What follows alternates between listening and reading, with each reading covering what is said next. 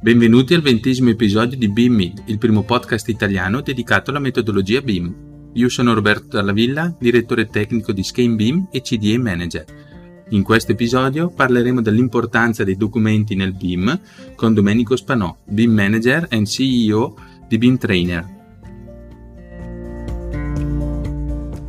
Eccoci qua nel nostro appuntamento serale. Buonasera a tutti, benvenuti al nostro incontro eh, questa sera sarà ancora con noi Domenico Spanò.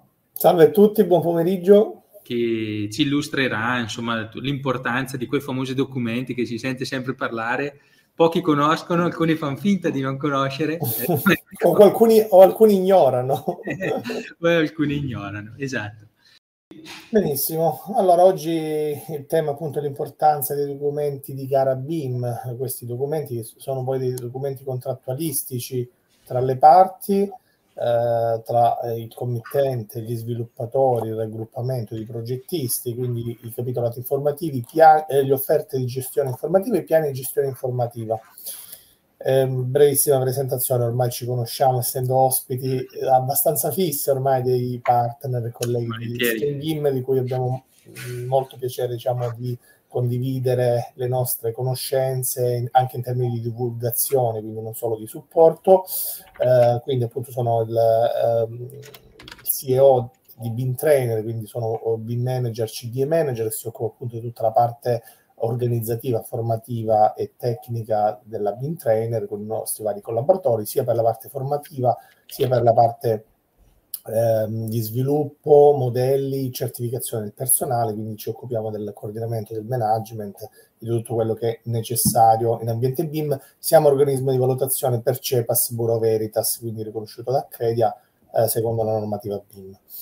Um, allora, il tema principale è, è, ovviamente, come tutti ben sapete, essendo sicuramente la maggior parte di quelli che ci seguono ormai eh, ovunque, eh, il tema BIM come un, un, processo, quindi un, il fulcro principale del BIM eh, è la gestione dei dati all'interno di questi eh, fantomatici modelli tridimensionali eh, che dovrebbero essere no, un po' la chiave di volta del settore, del settore AEC eh, in modo da uh, permettere la uh, collaborazione, la condivisione, la uh, creazione di documenti progettuali per l'architettura e struttura impianti in modo molto più coerente rispetto al metodo tradizionale. quindi parliamo sempre di un processo, un processo mh, che tra l'altro è normato, come vedete, sia dalla UNI 11648 che dalla UNI ISO 9000, ehm, deve essere regolamentato. Ecco perché la necessità di avere dei documenti tecnici specifici sia dalla fase di gara pubblica, ma attenzione anche di incarico privato, perché oggi sempre più eh, diciamo, i, gli investitori, no? I, gli asset eh, immobiliari anche di recuperi privati o di nuove costruzioni private se richiedono il BIM iniziano a capire che ci deve essere una manualistica tra le parti, quindi un disciplinare o meglio un capitolato informativo parallelo diciamo, a quello che è il termine eh, è un po' anglosassone del famoso AIR, Employee Information Requirement, che va a regolamentare le esigenze tecniche-operative della, del committente o della stazione appaltante. Quindi questo processo deve essere regolamentato, non è semplicemente aprire un software di BIM Mounting come può essere Revit e facciamo un modello 3D, perché il fine del modello è in funzione alla fase progettuale in cui si opera. Quindi i documenti di gara, capitolati informativi, offerte di gestione, piani di gestione, vengono diciamo, sviluppati, sgomitolati dal BIM Coordinator e dal BIM Manager eh, in funzione eh, di quella che è l'obiettivo della fase, i famosi BIM uses. Avere a che fare con modelli parametrici tridimensionali, quindi database di informazioni, eh, può essere spesso, no? anche con Roberto ci siamo ritrovati in tante situazioni similari, assolutamente. Un po' un labirinto perché c'è la stazione appaltante, il committente che sa realmente cosa vuole da un processo BIM, da un modello BIM, perché è in una fase di prefettibilità, anziché una fase di progettazione definitiva ed esecutiva, anziché una fase costruttiva di cantiere o il massimo il facility management. E quindi dà delle regole ben specifiche di come questi modelli e i dati devono essere trattati. Nella maggior parte delle volte spesso non si ha ancora questa chiarezza, quindi magari se ci si ritrova dentro a partecipare, a collaborare, a sviluppare dei progetti BIM, eh, con un documento tecnico che magari è stato prodotto da qualcuno, però che poi non è spesso coerente con la fase in cui realmente si opera, realmente eh, c'è quell'obiettivo del BIM. Quindi sta a noi, da esperti BIM, da BIM manager, da CDM manager, da BIM coordinator, che sono le figure gestionali, in base ai supporti che facciamo ai vari clienti nelle varie commesse BIM, capire anche che cosa è fattibile e che cosa non è fattibile in quella specifica commessa, perché spesso diciamo che anche i committenti pubblici magari trovano un documento, fanno copia e incolla di un capitolato, no? vogliamo il LOD, LOD F, LOD G su tutti gli oggetti, 50.000 parametri, 10.000 controlli di verifica e di coordinamento e poi invece ci accorgiamo che il modello BIM diventa semplicemente un pagliativo delle tavole CAD tradizionali. È vero, è vero. In cui poi magari i tempi sono così stretti che non permettono diciamo, di fare un reale processo BIM perché magari la maturità del BIM eh, in quella commessa non è ancora totale. Quindi il workflow progettuale diventa fondamentale per capire anche come dobbiamo regolamentarlo questo processo, se siamo in una fase di rilievo e restituzione dell'esistente, se è un progetto definitivo e quindi eh, richiede tutta la fase autorizzativa di analisi analisi eh, calcolo strutturale, energetico, computazione, Gantt delle lavorazioni o fasi costruttive, fasi esecutive, fasi gestionali. Quindi ogni fase produce una richiesta e quindi un documento specifico. Più la stazione appaltante ha chiara eh, diciamo, questa uh, operatività nella fase in cui uh, richiede diciamo, lo sviluppo BIM, più il capitolato informativo sarà adatto e chiaro per le esigenze di tutto il processo. Ovviamente la documentazione BIM che si produce, soprattutto in Italia, è regolamentata da alcune norme, in primis la UNI 1137, perché le varie parti da 1 a 7 che ehm, racchiudono questa norma in realtà ci vanno proprio a specificare come un documento di gara, che sia il capitolato informativo, l'offerta di gestione o il piano di gestione, debba essere strutturato nella parte tecnica e nella parte gestionale, in funzione alla fase in cui si opera. Quindi è importante avere chiaro la parte normativa per chi redige il, mm, diciamo, il documento. Eh, ovviamente ricade questo anche nell'inglobare nella fase anche le normative internazionali, cioè la ISO 19650, perché è vero che noi abbiamo una normativa nazionale, ma ricordiamoci che ehm, per quella che è la gerarchia normativa a livello mondiale, UNI è una norma nazionale, N, UNI-N europea, UNI-N ISO è internazionale. Quindi se quella norma tratta lo stesso argomento con delle specifiche diverse, è la UNI che si deve aggiornare, si deve allineare con la ISO. E adesso vi faccio proprio un esempio che è molto importante proprio per la creazione dei documenti di gara. Um, quindi um, avere una normativa che raccoglie tutti uh, gli aspetti tecnici operativi del processo BIM, appunto la ISO 19650 è un po' la madre di tutte le norme perché include dentro sia la UNI nostra, di conseguenza noi abbiamo diciamo scoppiazzato no? le BS Pass 1192 che sono le normative britanniche che oggi non esistono più ed è, sono diventate le ISO internazionali. Quindi abbiamo ovviamente una buona parte del lineamento, però ci sono dei punti anche discordi che dobbiamo stare attenti e quando facciamo redigiamo un documento di gara, dobbiamo stare attenti anche agli aspetti normativi che sono diciamo, vincolanti e vigenti ehm, nel processo, altrimenti rischiamo di avere diciamo, delle falle, delle carenze. Quindi l'aspetto normativo diventa fondamentale. Anche il discorso stesso degli ultimi aggiornamenti della ISO 19650, avere due ambienti di condivisione dati, uno operativo per l'incaricato, quindi per il raggruppamento, per il progettista, uno di archiviazione per il proponente, cioè per il committente, una volta che fa le verifiche, ehm, approva, valida modelli, elaborati documenti, si archivia sul proprio a CDAT, non lo lascia eh, tutto quello che è stato prodotto in un ambiente commerciale che poi, ma, come so, sono successi alcuni casi, va in scadenza, non viene rinnovato e si perdono i esatto, perdono tutto. Quindi anche questi aspetti bisogna capire. La stazione appaltante nel proprio capitolato informativo impone un ambiente di condivisione dati oppure ha un suo solo di archiviazione oppure si affida totalmente ad uno commerciale del progettista o del raggruppamento. Questi sono aspetti fondamentali da definire in un processo BIM. L'aspetto che vi dicevo io, che poi ricade anche sulla documentazione tecnica, è eh, richiamato da questa norma, la UNIN 17412, che è il fabbisogno informativo. Come sapete non parliamo più di LOD, ma parliamo di LOIN, quindi Level of Information Need. Quindi ehm, richiedere un, uno sviluppo BIM in un progetto in funzione del livello di dettaglio geometrico informativo e documentale è un po' alla base di tutto, secondo me, perché se il committente sa cosa dentro un oggetto BIM vuole trovare, allora queste cose vanno definite all'inizio.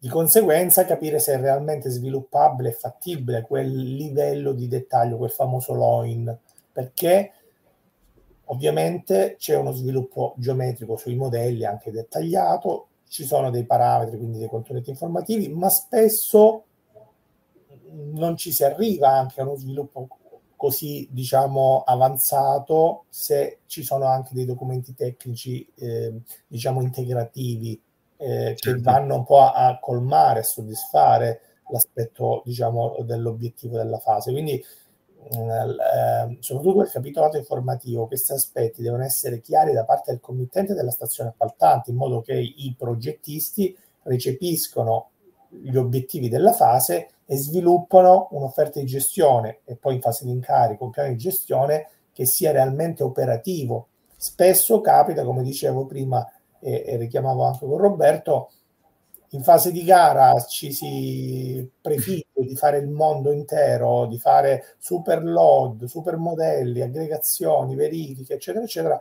poi capiamo che i tempi sono stretti, ci sono problematiche di ogni genere e limitiamo il processo a quello che è necessario, minimo, indispensabile. Questa cosa dovrebbe essere già chiara all'inizio, se si ha una visione di quello che è realmente il processo BIM, allora i documenti sono un po' più tagliati, più calati nella realtà delle cose. Quindi il discorso diciamo normativo e degli oggetti che devono essere sviluppati con un dettaglio geometrico, informativo e documentale, secondo me sono alla base di tutta la documentazione tecnica che deve venire fuori, altrimenti diventa un po' illusoria richiedere 10.000 cose e poi in fase di sviluppo ci rendiamo conto con la stazione appaltante che non servono o non sono fattibili o non abbiamo informazioni. Allora anche la stazione appaltante deve avere un supporto, come spesso ci capita anche a noi, di fare no, supporto al RUP per creargli un capitolato informativo ad hoc per le sue esigenze, altrimenti fare copia e incolla da altri documenti non serve, perché quella, quella, questi tre documenti diventano documenti contrattualistici tra le parti. Se ci sono diatribe poi di mancanze, carenze, problematiche, sono questi che parlano nero su bianco. Non a caso tanti avvocati adesso sono passati dal fare matrimonialisti a fare legal BIM. Perché è vero, è vero, hai pienamente ragione se questi documenti non sono ben chiari tra le parti, approvate, verificate e realmente operative e fattibili, eh, poi quando ci sono problematiche eh, si, si, richiama questa documentazione. Andiamo a vedere un po' qual è lo schema tecnico operativo di questi documenti che maggior parte di voi già conoscono perché magari ci lavorano da anni nel BIM, altri invece lo stanno scoprendo adesso perché diciamo che siamo ad un livello di maturità in cui ci siamo concentrati in questi ultimi cinque anni a, a conoscere i, i, software, quindi a diventare BIM specialist, BIM coordinator, BIM manager, però magari tralasciavamo l'aspetto documentale e contrattualistico di una commessa BIM. Adesso iniziamo a capire che vari committenti pubblici o privati iniziano a, ad avere delle regole perché vogliono determinati obiettivi da raggiungere. Quindi i tre documenti di riferimento in una commessa BIM sono il capitolato informativo, come vi dicevo, il parallelo no, a livello internazionale dell'EIR, l'Employer Information Requirement, sì. che è il disciplinare di come il committente, la stazione appaltante, vuole che si sviluppino i progetti in BIM con determinati obiettivi, determinati usi, determinati documenti da produrre, validare, verificare, approvare ed archiviare. Di conseguenza, dall'altra parte, questo se, soprattutto se è una gara pubblica, viene recepito dai partecipanti, quindi dai raggruppamenti, dai progettisti, e secondo la parte tecnica e gestionale del capitolato formativo si risponde a garanzia, ok, noi siamo capaci di sviluppare il progetto in BIM con quanto richiesto, con i nostri software, formati nativi, formati aperti, i vari, vario parco hardware, le persone certificate, eh, con un organigramma no, che abbiano esperienza tecnico-operativa, quindi BIM manager, CDE manager, BIM coordinator e i vari BIM specialist disciplinari, atti ad avere diciamo, le competenze per sviluppare il progetto BIM come la stazione appaltante si eh, prefigge di ottenere. E quindi sviluppa il BIM manager l'offerta di gestione informativa, che sarebbe il documento che si chiama BEP Pre-Contract, perché pre-contract? Perché ancora, ancora in fase di analisi, di validazione, un po' diventa una premessa eh, iniziale certo. per dire siamo capaci di soddisfare tutti i vostri punti tecnici, operativi, gestionali con il nostro team di lavoro in ambiente BIM, fare progetti architettonici, strutturali, infrastrutturali, eccetera, eccetera. Successivamente, quando c'è la vincita di una gara o un incarico privato, quell'offerta di gestione informativa deve essere sviluppata, sgomitolata molto dettagliatamente. Secondo me questo è quello che ancora manca in Italia, a redigere un piano di gestione informativa reale, che sarebbe il famoso BIM Execution Plan, che diventa un po' la virtualizzazione tecnica operativa di quello che realmente viene fatto dai progettisti BIM e non solo diciamo promesse che poi non si mantengono. Deve essere una virtualizzazione, un cronoprogramma proprio tecnico operativo di modellazione BIM, quali modelli facciamo, come vengono aggregati, come vengono codificati, che parametri ci sono sugli oggetti. Certo che validazioni no, interne, il famoso LC1, LC2, LC3 di coordinamento, cioè controlli sui singoli modelli, sul modello aggregato, le clash detection e la risoluzione delle interferenze, il lavoro collaborativo tra tutti i partecipanti, sia progettisti, sia impresa, sia eh, responsabili della stazione appaltante, nell'ambiente di condivisione dati, perché quello è un po' il fulcro di incontro principale poi tra tutti gli attori e avere strumenti che ci parlano in automatico per dire che un modello, secondo il capitolato informativo, è realmente validabile o non validabile. E non c'è bisogno di avere i software, soprattutto se parliamo di opera pubblica, di avere i software di una specifica software house, perché indipendentemente se si utilizza uh, Revit, Archicad, Plan, Bentley, H, eccetera, eccetera, se il processo BIM è collaborativo, produce dei modelli poi finali FC, un committente, pubblico o privato che sia, deve avere la capacità di verificarli, validarli direttamente in piattaforma, in ACIDAT, perché la CIDAT è una piattaforma intelligente che dialoga con i dati, con i modelli, con gli elaborati BIM ed è questo il piano di gestione informativa reale che deve essere strutturato in funzione alla grandezza, alla complessità, all'esigenza specifica di quella commessa BIM. Non è un documento copia e incolla quanto per perché spesso è, diventa una zappa sui piedi. Esatto, no? sì, sì, in questo caso è vero. Spesso, spesso anche la stazione appaltante ti può dire, ok, mi hai detto che fai un load D per l'esecutivo, che mi metti questi 20 parametri, valorizzi questi 20 parametri sugli oggetti, poi vai a vedere che magari il modello è modellato genericamente, quei parametri non ci sono proprio o se ci sono non sono valorizzati.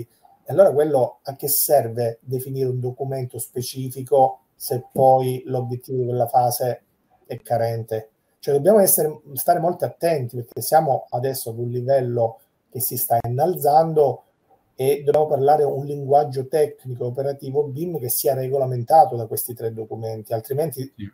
cadiamo sempre nella situazione un po' il, il BIM è solo modellazione, no, il BIM non deve essere solo modellazione. Se abbiamo chiari questi punti in questi tre documenti, allora facciamo realmente un processo BIM e una gestione di dati. Quindi, in, in sintesi, qual è, qual è il, il, flusso anche richiamato dalla parte 5 della UNI? Flussi informativi nei processi digitalizzati. Il committente redige il capitolato informativo in funzione alla fase, agli obiettivi, agli usi dei modelli elaborati in volettone. Benvenuti al ventesimo episodio di BIMI, il primo podcast italiano dedicato alla metodologia BIM. Io sono Roberto Dallavilla, direttore tecnico di Scheme BIM e CDA Manager. In questo episodio parleremo dell'importanza dei documenti nel BIM con Domenico Spanò, BIM Manager e CEO di BIM Trainer. A garantire che soddisferanno una promessa di eh, soddisfare lo sviluppo BIM come richiesto dalla stazione appaltante.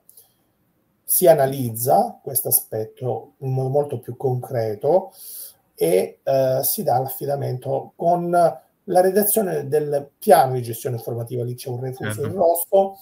Eh, io dico sempre, spesso il piano di gestione informativa dovrebbe essere un po' l'approfondimento dell'offerta di gestione, ma diventa un po' un documento a quattro mani tra il progettista e tra la stazione appaltante, perché andiamo un po' a, a confrontarci cosa realmente serve, come deve essere fatto e a sviluppare tecnicamente, operativamente, diciamo, tutto il processo. Qui il BIM coordinator entra molto in gioco nella fase di gestione, perché poi eh, se il BIM manager è il supervisore, e indirizza no, il processo di che cosa deve essere fatto e come deve essere fatto, in realtà anche il BIM coordinator deve dire la sua nel piano di gestione perché è colui che sta giornalmente a contatto con i BIM specialist, deve fare giornalmente dei controlli.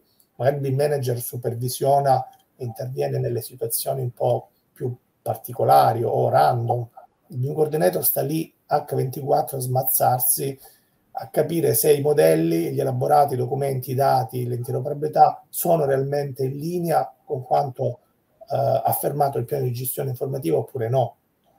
Quindi io spesso, anche quando faccio il piano di gestione, poi mi confronto con il mio BIM coordinator per dire siamo realmente capaci a fare questo passaggio? È richiesto dalla stazione? Appaltante oppure gli dobbiamo dire guarda che non ti serve e gli proponiamo una cosa alternativa perché, ripeto, è un documento contrattuale, se si scrive potrebbe essere poi motivo di rivalsa se qualcosa non vada bene. Sì, diciamo che qui forse Dom c'è, c'è il concetto che ad oggi, per come la, vedo, la vediamo noi, insomma, qui in Skin Beam, eh, tante volte capita che sono documenti che vengono un po' lasciati lì, a, a, a, ciò che trovano, nel senso che, ma sì, facciamo un'offerta di gestione informativa magari giustamente come dicevi te, copiando, incollando, così che sembra che facciamo, siamo bellissimi, poi quando si va al PGI invece si vanno poi a creare degli, dei, sì, dei, delle, delle, problematiche col, col committente effettivamente a tutti gli effetti. Quindi sotto quell'aspetto lì il nostro punto di vista è proprio quello che quando riceviamo tante volte il piano di gestione informativa da parte dei nostri clienti per fare la modellazione, eh, vediamo che quando poi andiamo a modellare, sì, ma no, quel pezzo lì non mettiamolo, sì, però quello lì eh, non serviva perché mi arriva da un altro progetto. Eh, o cose di questo genere. Allora, questo sai che cos'è Roberto? Che fin quando diciamo i committenti, le stazioni appaltanti non hanno quel livello alto di BIM di capire che c'è un BIM manager interno che o ti contesta le cose oppure te le fa sì. bypassare perché non ha la competenza ancora per capire se la cosa l'hai fatta o non l'hai fatta è la stessa cosa. Ti faccio un esempio pratico. In una commessa importante, Agenzia del Demanio, mi sono ritrovato appunto come BIM manager. Il, il cliente che stavo supportando aveva fatto un'offerta di gestione informativa in una fase di progetto definitivo esecutivo, quindi c'era già una prefattibilità dello stato di rilievo già fatta. Sì aveva promesso di rifarlo, di ottimizzarlo, di rifare il rilievo laser scanner, di rifare il, riallineare, certo. rifare il modello BIM.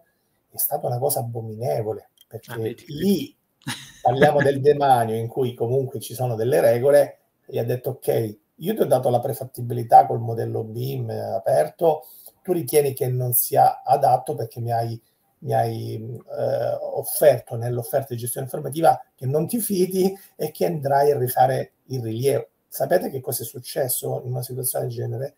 È stato rifatto tutto da zero con un dilungamento del tempo perché effettivamente poi andando a fare rilievi eh si è certo. scoperto un mondo, un mondo di problematiche e solo il rilievo è durato un anno.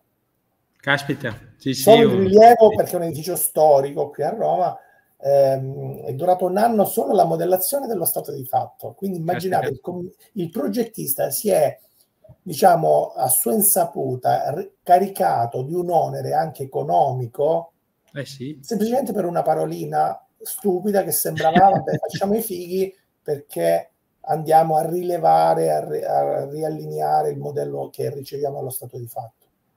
Chiaro, cioè, chiaro. Se, sì, davanti, sì, niente. Se davanti ti ritrovi una stazione appaltante, un committente che ci capisce di BIM, capisci bene che questi tre documenti sono, io li chiamo la Bibbia. Sì, sì, è vero. Allora, allora eh, bisogna stare attenti e capire, ripeto, quello che è realmente documentabile perché si fa o documentabile che non si fa. Io spesso quando analizzo i capitolati, faccio le offerte o i piani di gestione, capisco anche magari le richieste eccessive da parte della stazione appaltante in quella fase, magari cerco di riallineare il tiro per dire ma siete sicuri che volete questa cosa? È realmente fattibile? Oppure già in fase di offerta c'è l'opzione B.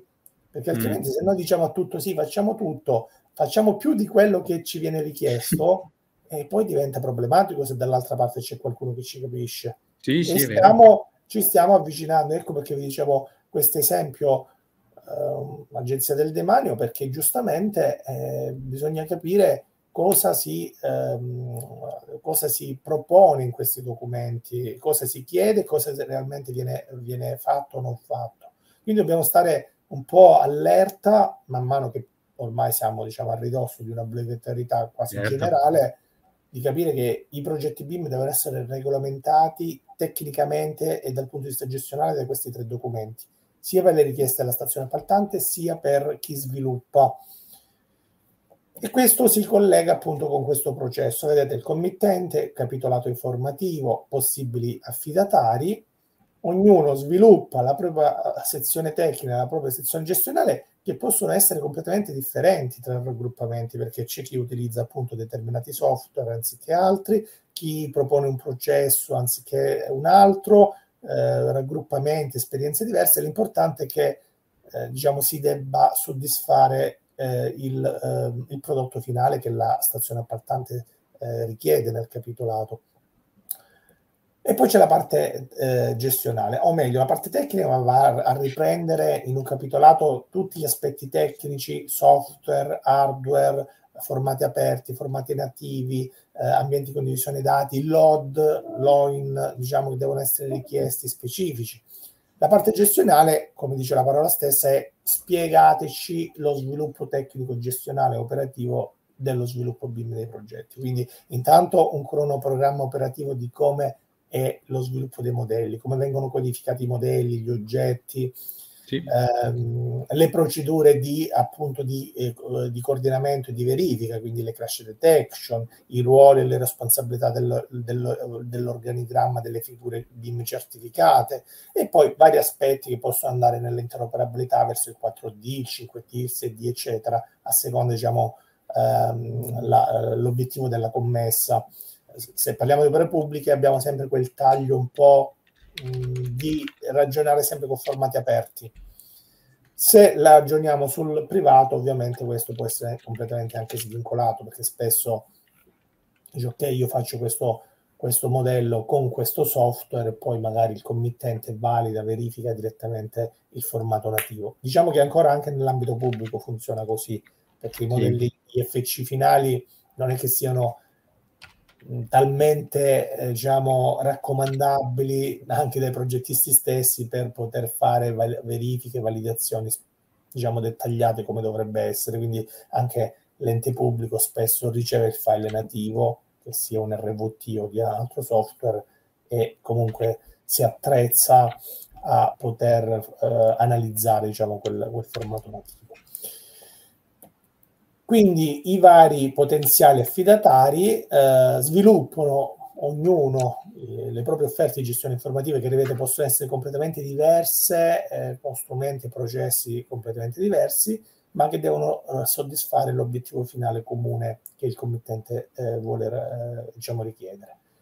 Quindi presentano la propria offerta di gestione e lì mm, diciamo, il responsabile della stazione appaltante andrà a ehm, diciamo, definire eh, quello che mh, diciamo, l'incaricato, l'affidatario, il vincitore, chiamiamolo come vogliamo, che riprende in mano l'offerta di gestione informativa e come vi dicevo prima un po' a quattro mani perché bisogna confrontarsi, sgomitolare tanti punti che magari nella fase di gara sono sottintesi o bypassati e redigere questo piano di gestione che è una, un documento prettamente tecnico operativo, io lo chiamo appunto la Bibbia perché sarebbe un po' virtualizzare in questo documento quello che giornalmente si fa sui modelli fino all'obiettivo finale della consegna e della validazione. Quindi il fulcro principale della documentazione BIM è il piano di gestione informativa, quindi deve contenere le modalità di realizzazione dei servizi BIM e le regole di gestione delle interferenze, delle incoerenze sui dati, delle verifiche normative e tutto quello che è legato alla progettazione e alla realizzazione dell'opera. Quindi in definitiva deve contenere le regole da seguire per lo scambio di dati, modelli, documenti con i vari fornitori, con i vari attori, capitanati dal punto di vista tecnico operativo dal BIM coordinator, oltre che dal BIM manager, perché è il BIM coordinator che controlla giornalmente tutto questo ambito. Noi lo vediamo anche, anche con Roberto in certe commesse che gestiamo insieme, dove c'è necessità di un BIM coordinator, le, figura, le figure diciamo chiave e che spesso magari mancano nei vari raggruppamenti, ci sono molti specialist, molti manager, però è un coordinator che ha organizzato un'attività deve stare lì a controllare giornalmente il tutto. Sì, sì, sì, quella è una figura fondamentale ad oggi e che ne vediamo sempre di più l'esigenza Assolutamente. E che assolutamente. ce ne sono sempre di meno, però in realtà. Il, il coordinator dobbiamo... io lo identifico un po' come un pirlo a centrocampo dei tempi, no? Dove... uguale in fase di estinzione già. Bravissimo, esatto, dove unisce difesa e attacco che però è fondamentale. Quindi... Eh, assolutamente sì, infatti eh, anche l'obiettivo nostro, diciamo, come parte formativa di certificazione è prendere magari dei BIM specialist che hanno una coscienza multidisciplinare formarli e certificarli per farli diventare coordinator, perché un po' è il taglio che manca mm. eh, nel, nel, settore. E quindi questo documento va a, soprattutto a regolamentare non solo eh, diciamo, i punti eh, di sviluppo, eh, ma soprattutto il discorso dei controlli, delle verifiche, quindi eh, i modelli eh, singoli e aggregati, come vengono codificati, le crash detection, le rule set, il code checking.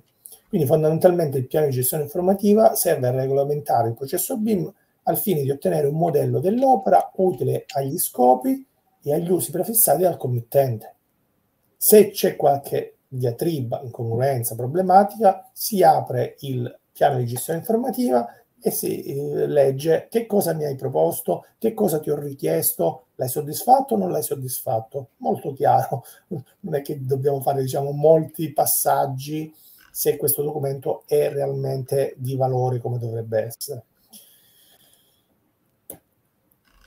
Le figure BIM ovviamente sono figure chiavi perché se abbiamo un team specializzato, qualificato, certificato, è ovvio che ognuno ha una responsabilità all'interno di questa documentazione. I BIM specialist sono i responsabili della modellazione, il BIM coordinator è il responsabile appunto delle attività di controllo e di coordinamento, il BIM manager è il gestore, diciamo il, il, il supervisore di tutto il processo e poi il CDM manager che è eh, colui che gestisce l'ambiente di condivisione dati.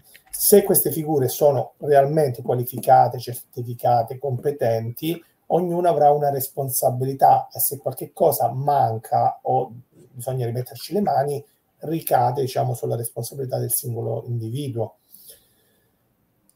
Questo è diciamo, lo schema di certificazioni anche rispetto alla 1.1137 e PDR 78 2020, diventa una, un documento chiave, o meglio, diciamo, un punto chiave questo, perché se parliamo di gare pubbliche e quindi di capitolati informativi in fase di gara, vengono richieste no, le figure, il team or- dell'organigramma diciamo, del, del progettista del raggruppamento di persone qualificate e certificate. Quindi eh, questi sono i requisiti appunto di, per certificarsi come sì. organismo di valutazione per CEPAS Bureau Veritas eh, che permettono appunto ai vari eh, studi di progettazione di qualificare le proprie risorse o oggi parliamo anche di SGBIM ehm, che sarebbe la certificazione sistema gestionale BIM per le aziende che già operano in, um, in ambiente BIM, anche qui con CEPAS Bureau Veritas facciamo supporto in merito perché è un livello diciamo superiore, cioè non certifichiamo più solo le risorse e il team che opera in BIM, ma certifichiamo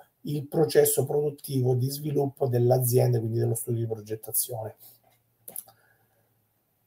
Per quanto riguarda la documentazione di, tecnica di gara, che sia in fase mh, capitolato o l'offerta o il piano di gestione, deve essere tutta centrata in funzione di che cosa? Della fase in cui operiamo.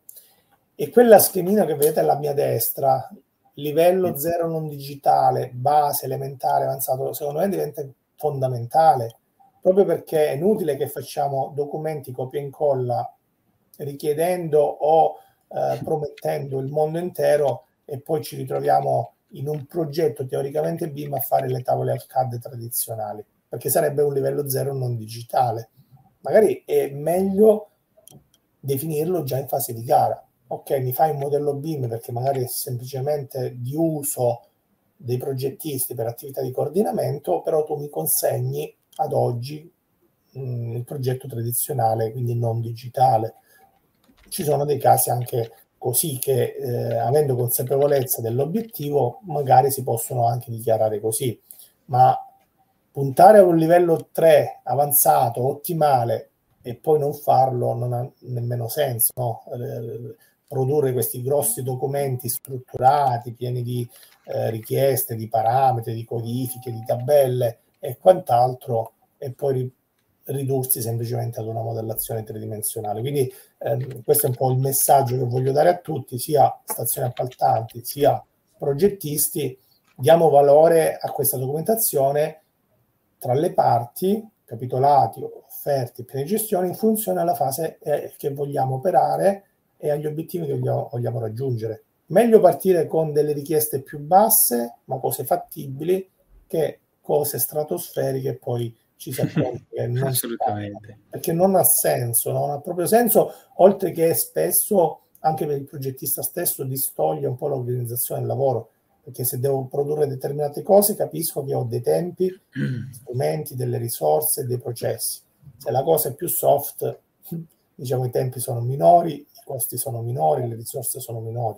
Quindi è importante che se la stazione appaltante non è consapevole di quello che vuole realmente ottenere nel processo BIM da questi documenti, magari è il progettista stesso, è il BIM manager stesso in fase di incarico e quindi piano di gestione informativa un po' a dargli consapevolezza. Io stesso spesso mi ritrovo a supportare diciamo, i raggruppamenti arrivati l'incarico della gara a redigere il piano di gestione informativa e poi quasi in parallelo andare a fare il supporto al RUP perché magari no, cioè, certo. cioè sono in mezzo a, alle due cose per far capire effettivamente anche spesso alla stazione appaltante cosa realmente si richiede, cosa non, non è fattibile, eh, perché magari è frutto semplicemente di un documento copia e incolla. Assolutamente.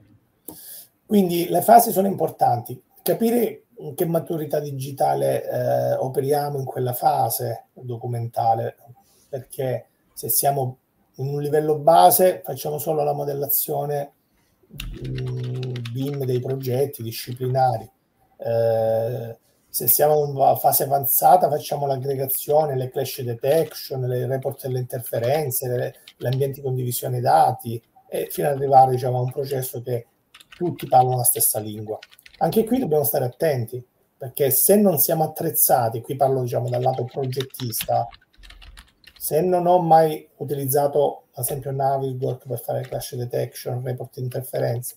Non ho mai utilizzato il lavoro collaborativo in ACDAT, inutile che vado a offrire in offerte di gestione, in piani di gestione, un livello 4 ottimale, perché vuol dire fare tutto in BIM, fare anche il computo in BIM, fare il Gantt in BIM, virtualizzare il cantiere, fare tutte le analisi eh, strutturali, energetiche, con processi di interoperabilità dai modelli BIM.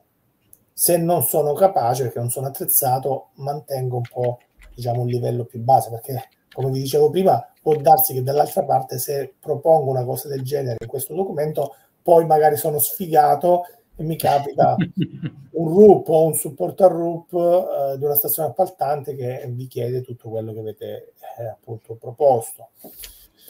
L'altra cosa importante è capire anche i load degli oggetti, cosa è realmente fattibile o non fattibile. Anche qui, mh, conferma, confermami anche tu Roberto, c'è molta confusione perché si parte sempre, che so, siamo in una, un progetto definitivo, tutto deve essere load D, 10.000 parametri, 10.000 dettagli dell'oggetto. Poi magari ti vai a accorgere che mh, il modello che so, strutturale eh, del, di un edificio esistente, mh, diciamo l'intervento non è sulle strutture, ma magari sugli impianti e non è, vuol dire che eh, se, non, se, siamo nella stessa fase gli oggetti map debbono essere dello stesso load degli oggetti magari delle strutture. Cioè vi faccio un esempio pratico un riammodernamento di un edificio non tocchiamo le strutture, quindi si fa solo l'architettura, si fanno anche gli impianti nuovi, si richiede anche il modello strutturale. È inutile che il modello strutturale mi venga richiesto nel capitolato con un load D pari all'architettura e agli impianti, perché se non è oggetto di un dettaglio così definito dell'intervento, sarà un modello generico cioè, avrò delle informazioni per definire la struttura da un rilievo, da qualsiasi cosa, ma se non faccio interventi specifici non sarà un load D quelle strutture, saranno un load B generico, no? Mi confermi anche tu Roberto? Assolutamente. Perché in quel caso ci concentriamo sull'intervento degli impianti. Allora gli impianti saranno load D con gli appendini, con tutte le con, eh, parti connesse, con i parametri, eccetera. L'architettura magari è uguale, ma se l'intervento non è prettamente forte anche sulle strutture, le strutture saranno generiche, purché vengono richieste. Spesso ritrovo nei capitolati formativi diciamo che l'intervento verte su una o due discipline, vengono comunque richieste i modelli di tutte le discipline per un discorso diciamo aggregazione collaborativa e si richiede sempre tutto modello D. No, no, non serve. Anche qui dobbiamo essere noi bravi a spiegare ai committenti se tu le strutture, ad esempio, non le tocchi, sto facendo questo esempio, ma potrebbe essere inver- invertito anche per altre discipline. Sì, sì. Se mi richiedi tutte e tre le discipline, però l'intervento poi su una di queste discipline è, diciamo, minimo, è impossibile che quegli oggetti abbiano una modellazione BIM pari ad un load degli altri interventi che sono quelli principali. Anche questo diciamo, ha un livello di maturità della stazione appaltante spesso carente, perché richiedere tutto è facile, poi farli realmente anche dove non è richiesto diventa un onere notevole per il progettista. Sì. Quindi l'OD l'ho in tutta questa parte che va ovviamente sviluppata nel piano di gestione informativa in modo molto dettagliato, in modo da avere diciamo, una visione chiara e specifica sulle cose realmente fattibili e quelle non fattibili, perché magari non utili e non analizzate a dovere dalla stazione appaltante, in funzione degli usi e gli obiettivi. Proprio dobbiamo un po' mettere in gioco nel piano di gestione, ecco perché dico a quattro mani, cioè confrontiamoci tu mi hai chiesto delle cose nel capitolato, io ti ho detto che li farò, però quando arriviamo all'incarico, eventualmente andando a, approfondire i vari punti della parte tecnica, della parte gestionale, eh, confrontiamoci con la stazione appaltante, rimettiamo in dubbio eventualmente se qualche cosa da progettista non ci torna o pensiamo che non sia fattibile o che non sia utile. Ok? Eh, vi faccio anche qui un esempio molto pratico. Mm, eh, un uh, recupero di un esistente, di un edificio esistente, sempre, diciamo, ovviamente quando parliamo di esistente il processo è rilievo la scanner, no? il modello stato di fatto per poi fare con le fasi il modello eh, di progetto. Praticamente eh, questo, eh, questo, edificio era inaccessibile, inaccessibile, immerso in una foresta, quindi non proprio, eh, proprio mangiato dalla vegetazione, ehm, ruderi, mh, Ruderi ormai perché era non so da quanti, da più di vent'anni abbandonato, e il, il committente mi chiede nel capitolato informativo uh, un LOD F. no, cioè tu fai il modello dalla nuvola di punti, ma se la nuvola di punti non è fattibile con un livello alto, perché, perché in quel caso è stato fatto da drone, semplicemente volando sopra con la vegetazione intorno, immaginate la schifezza di nuvola si vedeva tutta la vegetazione intorno all'edificio. Quindi anche analizzare queste cose, perché tra uh, quello che si chiede nel capitolato e poi quello che è fattibile bisogna ridiscuterle. Ok, documentiamo che il rilievo laser scanner non è adatto per una modellazione dello stato di fatto con il LOD F che tu mi stai richiedendo, quindi lo faremo, ma lo faremo con un LOD diciamo più generico, un LOD B, perché non ho modo di andare a fare diciamo, i, i, carotaggi sulle strutture, non ho modo di entrare dentro l'edificio, non ho modo proprio nemmeno di fare una nuvola adeguata perché la stazione appaltante non ha uh, potuto diciamo, nemmeno uh, far, fare diciamo, questa pulizia intorno all'edificio. Allora questi sono casi, per farvi degli esempi, in cui eh, bisogna un po' ritrattare eh, i processi che inizialmente si richiedono, perché altrimenti eh, si sta lì solo a chiedere e poi dall'altra parte magari ci sono delle difficoltà tecniche operative. I livelli di verifica sono fondamentali, secondo me, nei, soprattutto nel piano di gestione informativa, perché vanno un po' a regolamentare qual è il processo di appunto lavorazione, approvazione e verifica che poi tendenzialmente, se parliamo tutti in BIM, deve avvenire, come vi dicevo, in piattaforma. Quindi dobbiamo dire come vengono fatti i controlli sui modelli singoli, sui modelli aggregati, le crash detection, le interferenze, la condivisione in piattaforma in attesa di un'approvazione, approvato, approvato con commento, non approvato. Se dall'altra parte abbiamo innanzitutto un CDE manager che fa da legante ed è una figura molto richiesta adesso perché non è solo il CDE manager del progettista, ma spesso i CDE manager, che possono essere anche sbarra coordinator o sbarra manager, diventano dei supporti soprattutto per le stazioni appaltanti, perché strutturano un ambiente di condivisione dati, di account, eccetera, eccetera, e poi magari aiutano a capire come eh, utilizzare gli strumenti di controllo, di verifica, di markup, di revisione, di transmittal, no? per fare delle comunicazioni certo. con la piattaforma. Questa cosa ora secondo me diventa mh, sempre più utilizzata perché forse la stazione appaltante sta iniziando a capire che effettivamente le competenze che devono avere loro eh, da validatori, da verificatori, è proprio di gestire diciamo, strumenti eh, con ambienti di condivisione dati. Indipendentemente dal modello fatto con qualsiasi software, mi metti l'IFC, mi metti il PDF che hai estratto dal modello in piattaforma, secondo me la stazione appaltante deve avere competenze di utilizzare strumenti di analisi, validazione e approvazione in un ambiente di condivisione dati, che non è ovviamente il classico Dropbox, non è il Google Drive, ma sono piattaforme intelligenti che interagiscono con i modelli BIM. Sì, è tutto un altro mondo. Tutto un altro mondo, anche eh, diciamo, eh, Roberto stesso, diciamo, che gestisce no, la parte, le parti di uh, ambiente di condivisione dati, eh, inizi no, a vedere diciamo, sempre più questa richiesta di um, soprattutto di committenti pubblici, sì utenti privati che vogliono un po' formarsi, essere affiancati, avere conoscenze sul processo eh, della piattaforma più che sul software. Sì, diciamo che in prima istanza magari si vede come per chi approccia il BIM da poco, eh, no, non lo ritenga del tutto fondamentale, no? una, una, piattaforma, dice ma sì, in qualche modo la gestisco.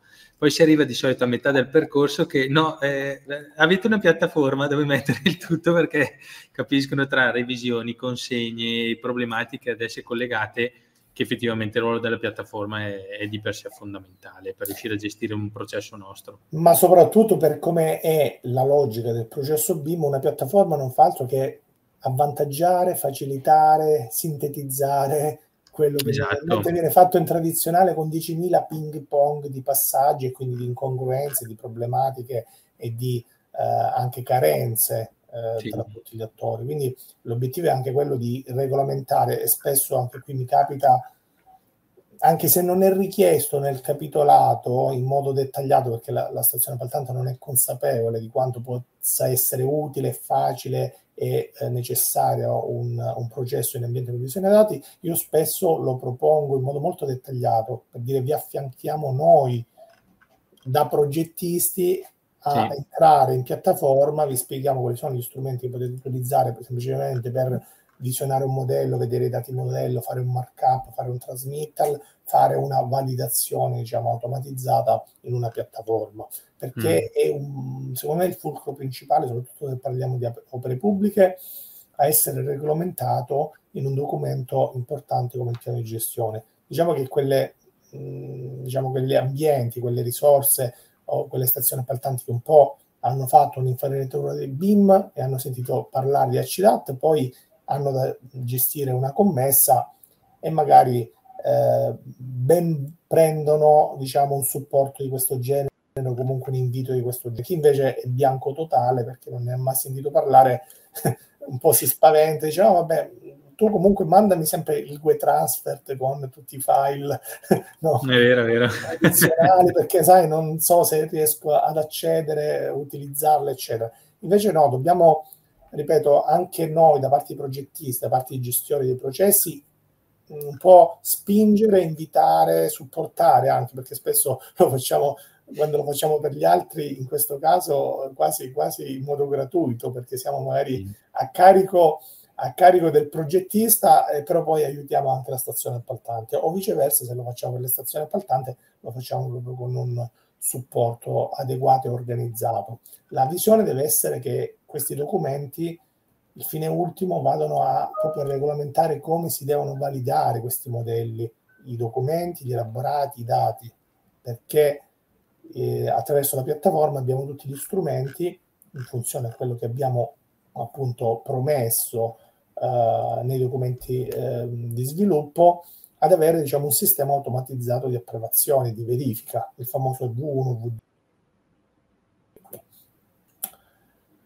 In parallelo questi documenti devono anche richiamare in base alle fasi, agli usi, tutte delle tabelle, degli schemi, perché fare un progetto PIM non vuol dire abbandonare tutta la normativa di progettazione tradizionale. Ovvio che tutto quello che è la normativa tradizionale dell'urbanistica, del genio civile, dell'energetica, eccetera, eh, devono essere riportate in ambiente BIM con dei processi di interoperabilità se siamo ad un livello alto, altrimenti si va in parallelo. Alcune cose le facciamo in tradizionale, scriveremo che li facciamo in tradizionale e altre cose le faremo uh, dal modello BIM, come ad esempio gli elaborati, diciamo, estratti o i dati di computazione. Quindi queste tabelle servono un po' a dire quali sono i vari documenti che vengono fatti nell'intero processo BIM, quali estratti da modelli, quali invece frutti di interoperabilità e avere diciamo, una visione chiara proprio nel piano di gestione, così nessuno può diciamo, criticare o ehm, eh, avanzare no, delle carenze che posso dire ok, questo documento non l'hai fatto con una logica BIM. Se io e questo eh, ve lo dico proprio a livello cautelativo, soprattutto per i BIM manager, se capisco che il capitolato informativo eh, è semplicemente un copia e incolla, mi confronto con il RUP, ma hai, fatto, hai, hai chiesto il, il, 5D in BIM, ma sei sicuro diciamo, che vuoi che BIM? Gli spiego che cosa comporta fare un computo in BIM, quali sono i processi, gli strumenti, eccetera, eccetera. Cioè, ah no, facciamolo in tradizionale. Esatto. Lo scriviamo nel piano di gestione. In accordo con la stazione appaltante, analizzato gli usi, gli obiettivi dei modelli elaborati, il computo, quindi la parte 5D, viene fatto in modo tradizionale, magari solo estraendo i dati no, dagli abati di Revit eh, su un Excel o quant'altro per supportare la computazione con strumenti tradizionali perché è inutile puntare, come dicevo, a, a, a, a tutto il processo in BIM quando poi nella stazione appaltante, nel progettista ha le capacità, la competenza e, e, e gli strumenti per farlo. Quindi diamo valore ai, ai vari punti tecnici, gestionali di questi documenti per meglio chiarire quello che viene fatto e quello che non viene fatto. Qui lo stato di approvazione e verifica, vabbè, senza che perdiamo troppo tempo a, le varie, raccoglie semplicemente le varie diciture e, e, ovviamente devono fare riferimento al piano di gestione informativa, quello che realmente viene approvato, verificato ehm, nei, vari, nei vari passaggi dei tre livelli. Qui c'è una sintesi. Ecco, una cosa importante che anche io utilizzo spesso proprio per rendere anche concettualmente il processo da commessa a commessa, cioè delle flowchart che ehm, schematizzano i vari passaggi no? eh, tra i vari, ehm, vari, modelli da coordinare o i vari modelli da sviluppare, i vari processi interoperabilità. Queste, queste mappe concettuali eh, servono anche a chiarire soprattutto eh, se c'è nel raggruppamento anche dalla parte stazione appaltante stessa, se c'è qualcuno che ancora non è avvezzo a un livello alto di BIM, di capire qual è il proprio ambito, quando lui deve entrare in gioco, qual è eh, l'input che gli arriva e qual è l'output che deve tirare fuori. Qui lo vediamo diciamo, dai livelli di coordinamento che devono essere richiamati in modo dettagliato nel piano di gestione informativa, cioè le tolleranze delle clash detection in un modello BIM quando aggrego i vari file disciplinari. Non è semplicemente fare toccare il bottone di Naviswork, modello architettonico contro modello strutturale a 10 cm, strutturale e map a 10 cm. Quello è una cosa generica. Dobbiamo dettagliare nel piano di gestione, in funzione degli obiettivi del progetto, che cosa devo controllare, i condotti meccanici con i controsoffitti con tolleranza a 2 cm allora lo scrivo nel piano di gestione. Perché se devo capire che ci sia lo spazio di far passare un condotto meccanico nello spazio del controsoffitto, devo fare delle clash oggetto per oggetto delle varie discipline, non semplicemente una cosa generica, perché quella è fine a se stessa poi. E con delle tolleranze, diciamo, molto restrittive a seconda della fase in cui operiamo. Tutti questi punti devono essere riportate piano di gestione, perché nell'offerta di gestione si parla genericamente con delle tabelle, diciamo del, delle promesse, poi nel piano di gestione ti dovrò specificare, categorare eh, tutti i processi che vado a fare eh, per le operazioni di coordinamento LC1, LC2 e soprattutto LC3 per la risoluzione delle interferenze con le reportistiche. E questo è uno dei punti secondo me chiave del piano di gestione informativa, perché se dobbiamo poi dare dei modelli, dei elaborati, dei documenti, dei dati da validare in piattaforma, il livello LC2 e LC3 deve essere tagliato nel piano di gestione, altrimenti diventa una cosa generica. Facciamo una cosa generica, poi scopriamo che abbiamo provato il progetto, però ci stanno 1500 clash mm. che senso ha? Cioè, o, esatto. o le facciamo perché li dobbiamo fare per risolvere le problematiche e fare in modo che il progetto BIM sia coerente e reale per essere cantierizzato in cantiere con l'impresa, o se no poi l'impresa si ritrova gli elaborati e i modelli che devono essere diciamo, ripresi, rimettere, rimesse le mani per risolvere le interferenze. Quindi nel piano di gestione vanno dettagliati tutti questi aspetti, sono supportati dalle varie matrici certo. di, di, di, scontri, di incongruenza, e anche l'incongruenza del dato, no? il code checking, controllare le nomenclature, i parametri che sono stati creati sugli oggetti con dei parametri condivisi, valorizzare gli oggetti, no? Roberto ne parlavamo l'altro giorno, esatto. anche qui se un committente, una stazione appaltante mi chiede 10.000 parametri e poi in quella fase progettuale io non ho informazioni, cioè eh sì.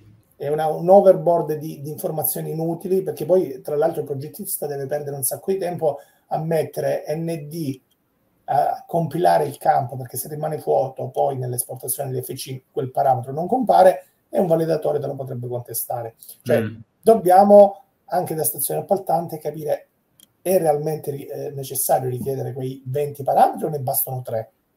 Diventerebbe un flusso molto più diretto e eh, puntuale. Eh sì. E perché tanti dati è difficile andare a pescarli, eh? cioè nel senso ci sono alcuni dati che vengono richiesti che effettivamente tante volte ci mettono non solo in difficoltà, ma proprio si fa fatica ad andare a reperirli. Perché... Vi, dico, vi dico questa per fare una risata dell'assurdità delle cose anche che circolano. Proprio questi due giorni mi ci stavo cimentando, non dico la, la stazione appaltante, ma tipo una quarantina di parametri con tutti i coefficienti di resistenza, di uh, forze applicate, di tutte cose prettamente fisiche su un modello che dovrebbe essere semplicemente il frutto di una modellazione dello stato di fatto da una nuvola di punti. Ma come okay. faccio io a capire? Mica ho fatto delle analisi strutturali, elemento per elemento, per avere su ogni oggetto questi 30-40 parametri prettamente fisici di resistenza. No, esatto. no, se stiamo facendo una manutenzione, quindi abbiamo fatto già il modello dello stato di fatto, abbiamo fatto le verifiche di, diciamo, di ripristino del manufatto e ho fatto dei calcoli strutturali, allora sì che posso avere magari delle informazioni di tale genere, però richiederle in un modello stato di fatto da una nuova di punti è, è inutile. Sì, decisamente. Però e purtroppo... spesso in queste situazioni diciamo, di richieste, richieste fu- fuori anche il luogo alla fase in cui si opera. Sì, sì, è vero. Poi, per chiudere velocemente, una sintesi proprio sintetissima di come può essere strutturato un capitolato informativo, sì.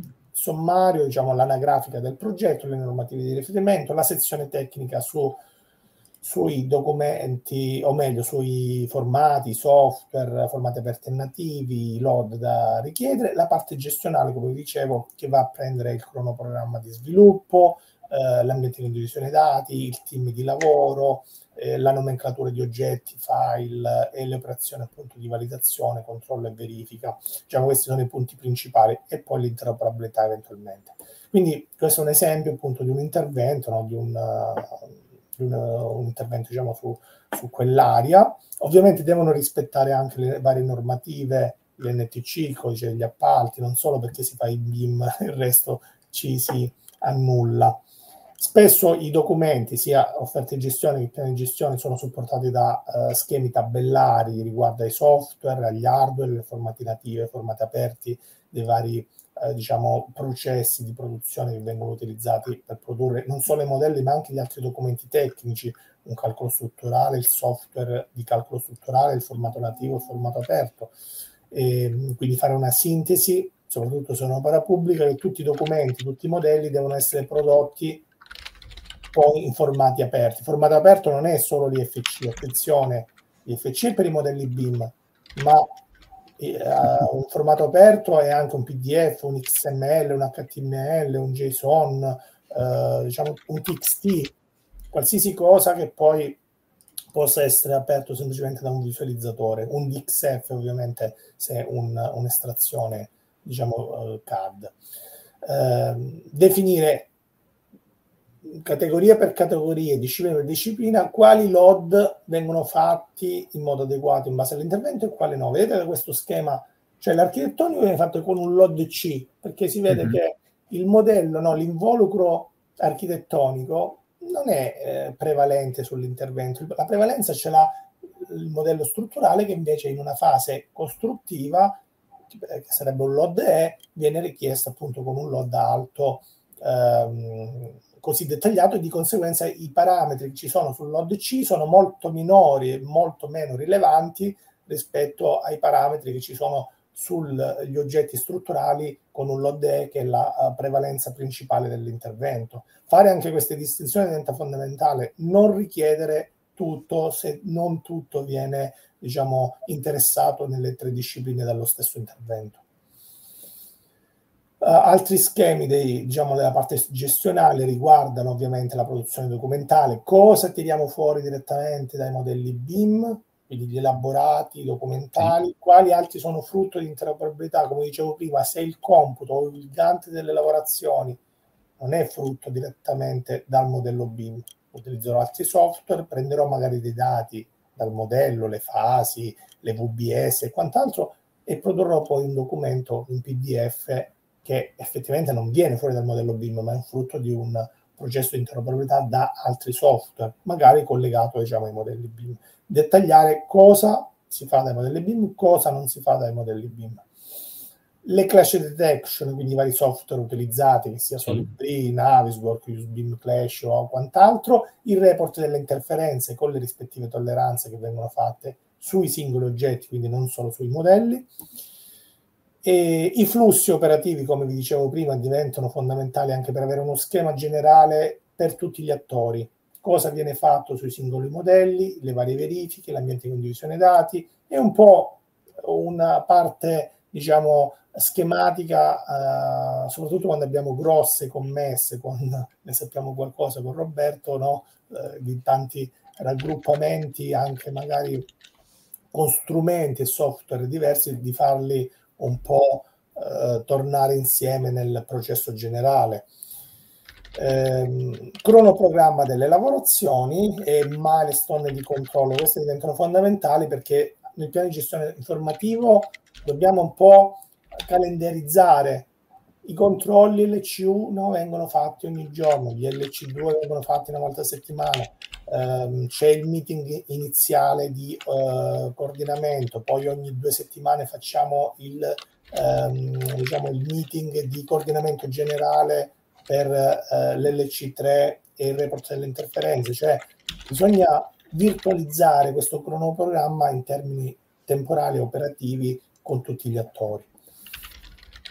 E infine l'ambiente di condivisione dati. Come vi dicevo, il fine ultimo perché il tutto deve essere poi collaborativo non solo tra i progettisti, ma anche eh, con eh, chi ci deve controllare, verificare, e quindi definire le varie eh, aree dedicate, il work in progress, CIRED, pubblici ed archivi, e avere degli strumenti che possono essere intelligenti con eh, appunto i modelli BIM che garantiscono l'accessibilità, la tracciabilità del flusso con uno storicismo di tutti i file in entrata e in uscita, che possa supportare tutti i formati, non solo BIM, di, ma qualsiasi formato diciamo, documentale e progettuale, estrapolare informazioni, fare verifiche, controlli, approvazioni e comunicazioni diciamo, automatizzate. Quella è un po' la sintesi che la parte 5 della, della Uni ci richiama come ambiente di condivisione dati. Adesso senza che li, va, li vado a leggere nel dettaglio, ma il punto qual è? Nel piano di gestione informativa nell'offerta di gestione informativa ehm, specifichiamo come il flusso avviene in ambiente di condivisione dati e quali strumenti vengono utilizzati eh, nell'intero processo, sia dalla parte dei progettisti sia dalla parte del diciamo, verificatore, del validatore della stazione appaltante. Perché se abbiamo un livello alto ci, ci attendiamo che tutto passi attraverso la piattaforma e tutte le verifiche, le validazioni vengono fatti in piattaforma. Se invece è una situazione ancora un po' più basilare, un po' ibrida, faremo una parte magari semplicemente mm, mettere in visione i modelli e poi invece le approvazioni vengono fatte in modo tradizionale sugli elaborati prodotti in 2D. E quindi diciamo l'ambiente di condivisione dati, ovviamente chi lavora con Revit, Autodesk Construction Cloud, vari moduli dal Docs al, al Collaborate, Collaborate Pro. Assolutamente. Per chiudere, eh, non vi voglio diciamo uh, allungare troppo, um, sì. la parte 6 della Uni, questo diciamo, lo consiglio a tutti, sia progettisti che stazioni appaltanti, ehm, si sofferma sulle linee guida per la redazione del capitolato informativo. È una sintesi proprio diciamo, di simulazione che va a richiamare cosa un capitolato informativo, i contenuti minimi che deve avere, la premessa diciamo, anagrafica, normativa, gloss- glossaria, acronimi, eh, la sezione tecnica, come dicevo, del hardware richiesti ovviamente potenti per gestire i modelli BIM, i software utilizzati, i formati aperti e nativi, eh, e tutti diciamo, quegli aspetti tecnici legati a garantire che i progettisti possano sviluppare in modo agevole eh, la progettazione. E poi la parte gestionale, appunto come ci siamo detti, che va a racchiudere tutti questi punti, dagli usi e gli obiettivi dei modelli, la nomenclatura dei file, l'aggregazione, la codifica degli oggetti, i parametri condivisi richiesti sugli oggetti, l'ambiente di condivisione dati, uh, le operazioni di coordinamento e di validazione LC1, LC2, LC3, V1, V2, V3, proprio sgomitolate nel dettaglio. Nell'offerta magari si fa un accenno generico, poi nel piano di gestione bisogna proprio, abbiamo tre mesi di operatività per creare questo progetto BIM, nel piano di gestione dobbiamo virtualizzare giorno per giorno quei tre mesi. E allora quello e scampo di equivoci eh, da tutte le parti. E niente, mm, queste sono un po' tutte le tabelle che si possono utilizzare per software, formati aperti, hardware e quant'altro, e, ehm, e, avere appunto una sintesi generale di come un capitolato informativo, ma di conseguenza anche poi la risposta dell'offerta di gestione, l'approfondimento di gestione informativa in un processo BIM debba essere centrato, reale, alla fase in cui realmente si opera e agli obiettivi che ci vuole raggiungere per il progetto BIM, senza diciamo cose stratosferiche né tantomeno eh, semplicemente copiare e incollare questi documenti che, ripeto, diventano fondamentali perché documenti contrattualistici tra le parti. Io mi fermo qui, eh, spero che sia stata diciamo, esaustiente questa, questa panoramica con uh, il fine ultimo è ehm, dare valore a questi documenti per quello che realmente sono stati pensati e non semplicemente sì. messi lì quanto per. Eh, Quello assolutamente. Quello è fondamentale perché vediamo sempre di più adesso l'esigenza e sinceramente riceviamo sempre meno documenti organizzati nel modo corretto e, e con gli scopi corretti. Quindi questo è, un modo anche per stimolare ulteriormente tutta, tutta, la nostra community e le persone che ci seguono, proprio per far sì che eh, si riesca ad affinare sempre di più la parte documentale anche nel processo BIM e quello è, è per noi fondamentale. E poi aggiungo Roberto che ad oggi, fatta diciamo, la fase in cui uno eh, diciamo, si è formato sul BIM, conosce il software, produce i modelli, anche i BIM specialist stessi, che sono diciamo, un po' la parte operativa, devono conoscere la normativa, devono conoscere eh, avere la capacità di leggere i piani di gestione informativa, perché nella realtà delle cose, quando c'è un piano di gestione informativa, è vero che c'è il BIM manager e il BIM coordinator che controllano, certo. ma quei documenti devono essere assimilati dai BIM specialist, cioè io devo avere la capacità di recepire che in un oggetto BIM devo produrre quelle cose, devo valorizzarle, devo fare una modellazione adeguata con ah, sì. oggetti BIM e non semplicemente eh, diciamo del, degli oggetti diciamo, che non sono eh, delle famiglie. Quindi anche questo diciamo, è il livello di maturità che si eh, innalza se mh, vediamo sempre più il progettista come ehm, diciamo, una competenza in ambiente BIM a 360 gradi non solo a produrre modelli, ma avere sì. competenze anche normative, documentali, processi, interoperabilità. È quello un po' che facciamo anche quando formiamo e certifichiamo le varie figure perché diamo un po' per scontato che ormai la modellazione è un po' alla base di tutto. Il, il passaggio per fare realmente BIM è quello successivo. Sì, corretto. Ringrazio tutti. Domenico, grazie ancora. Grazie a voi, è sempre un piacere. Buona giornata e buona serata a tutti. Buona serata. Grazie.